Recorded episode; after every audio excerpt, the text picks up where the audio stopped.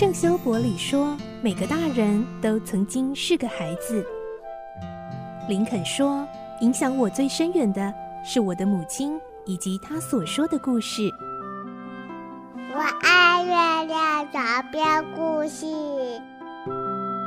晚安，月亮床边故事。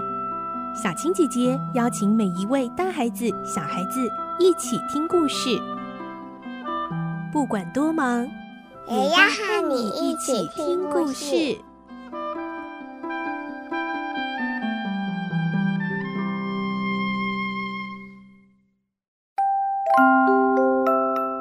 晚安，欢迎你和我们一起听故事。我是小青姐姐，我们继续来听《科学怪人》，今天是二十六集。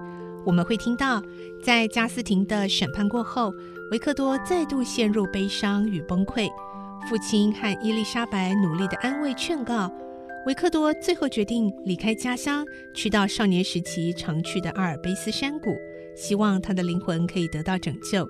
但在这里，他竟然再次遇见怪物，而且他们有了面对面的交谈哦。来听今天的故事，《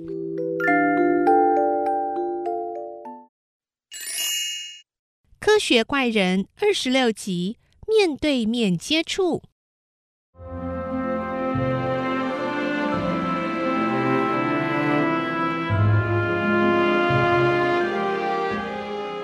维克多来到查莫尼可斯小村庄时，在历经身心两方面的极度疲惫后，整个人差点虚脱。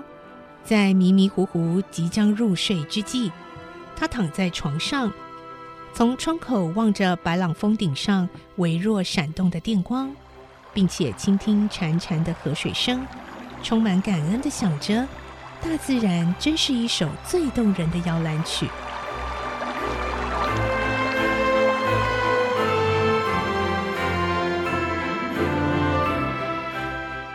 第二天一早，他将骡子牵到门口，决心攀登上安佛特山山顶。由于十分熟悉上山路径，加上不喜欢有人破坏这个地方的清幽极静壮观之感，所以他决定不要雇佣向导，一个人独自前往。山势非常陡峭，幸好山路是以一小段一小段蜿蜒曲折的形式互相衔接而成。这是为了方便登山的人能顺利克服山巅的垂直走势。沿途触目所及，尽是荒凉的近乎可怕的景象。冬季雪崩的痕迹仍处处可见。走在谷底，还时常会有石头从雪崩上滚下来。维克多爬上山顶时已接近正午，他在可以鸟瞰冰河的岩石上坐了一会儿。一团迷雾蒙住了冰河和环绕冰河的群山，他突然有种感悟：天哪！人类为什么自诩为万物之灵？这只不过显示出我们的需求更胜于别的生物而已。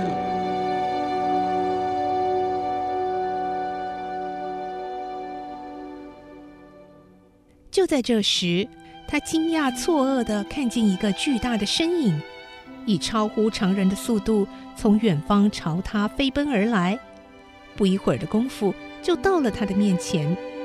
维克多既愤怒又恐惧地望着前来的这个人，千真万确，那是他两年前创造出来的怪物。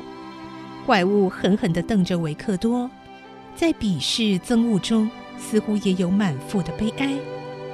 怪物真的太丑陋、太恐怖了。让维克多即使在极端愤恨的情况下，还是忍不住一直发抖。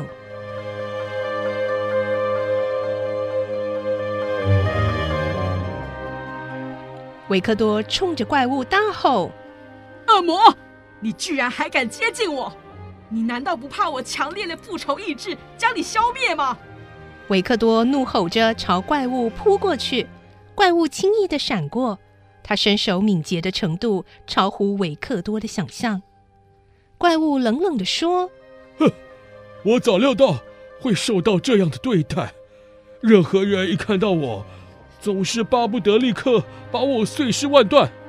即使我什么事也没有做，他们仍然对我厌恶的无以复加。可是你，维克多·法兰康斯坦，你是最不该也这样嫌恶我的人。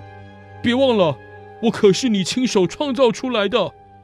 原本应该是受你宠爱的亚当，你却无故遗弃了我，让我自生自灭。今天，我就是特别来向你讨回公道的。公道？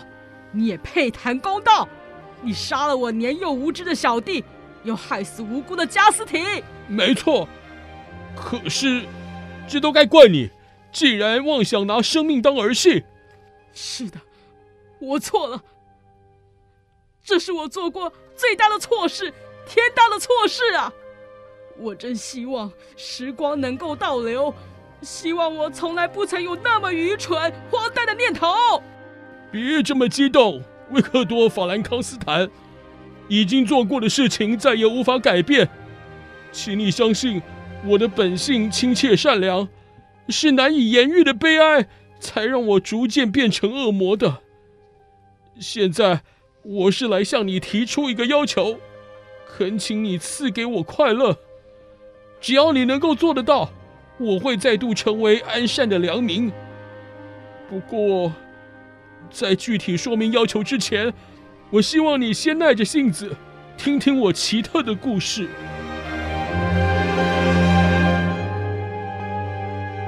怪物将自己苏醒以来，一直到放火烧了德拉西一家曾住过的小屋，决定出发前来日内瓦的过程，做了相当仔细的陈述。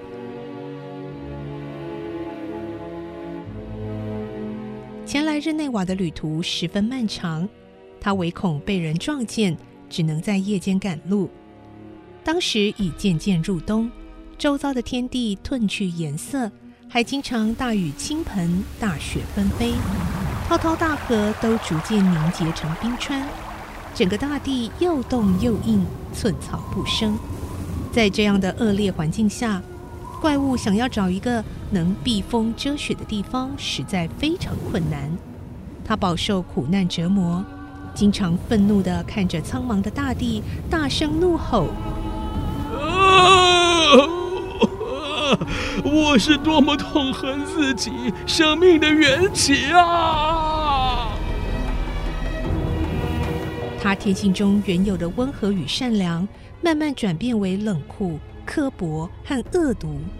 越接近日内瓦，怪物的心里越感到对自己的造物主维克多·法兰康斯坦浓浓的恨意。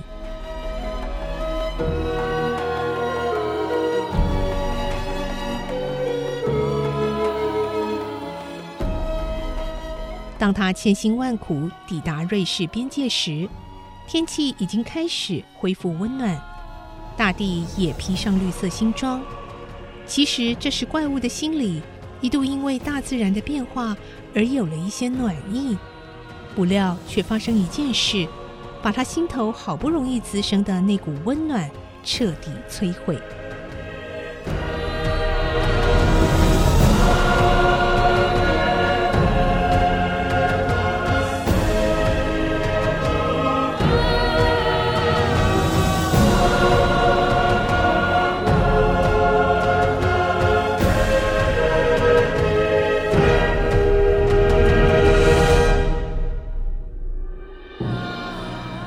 天清晨，怪物经过一整夜的行走，发现自己正走在一条穿过森林的小径上。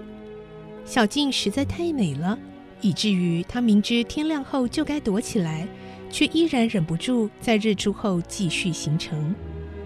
在这早春的清晨，宜人的阳光、芬芳清新的空气，使他精神大振。他感受到一种消逝已久的温和。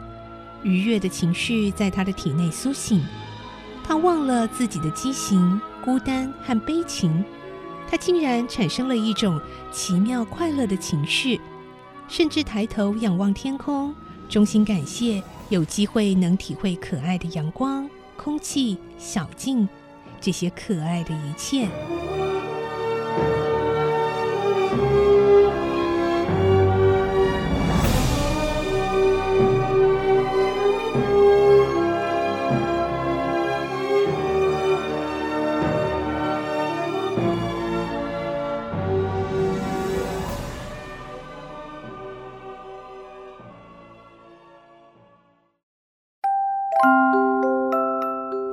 科学怪人的故事听到这里，不晓得你和我一样有没有发现呢？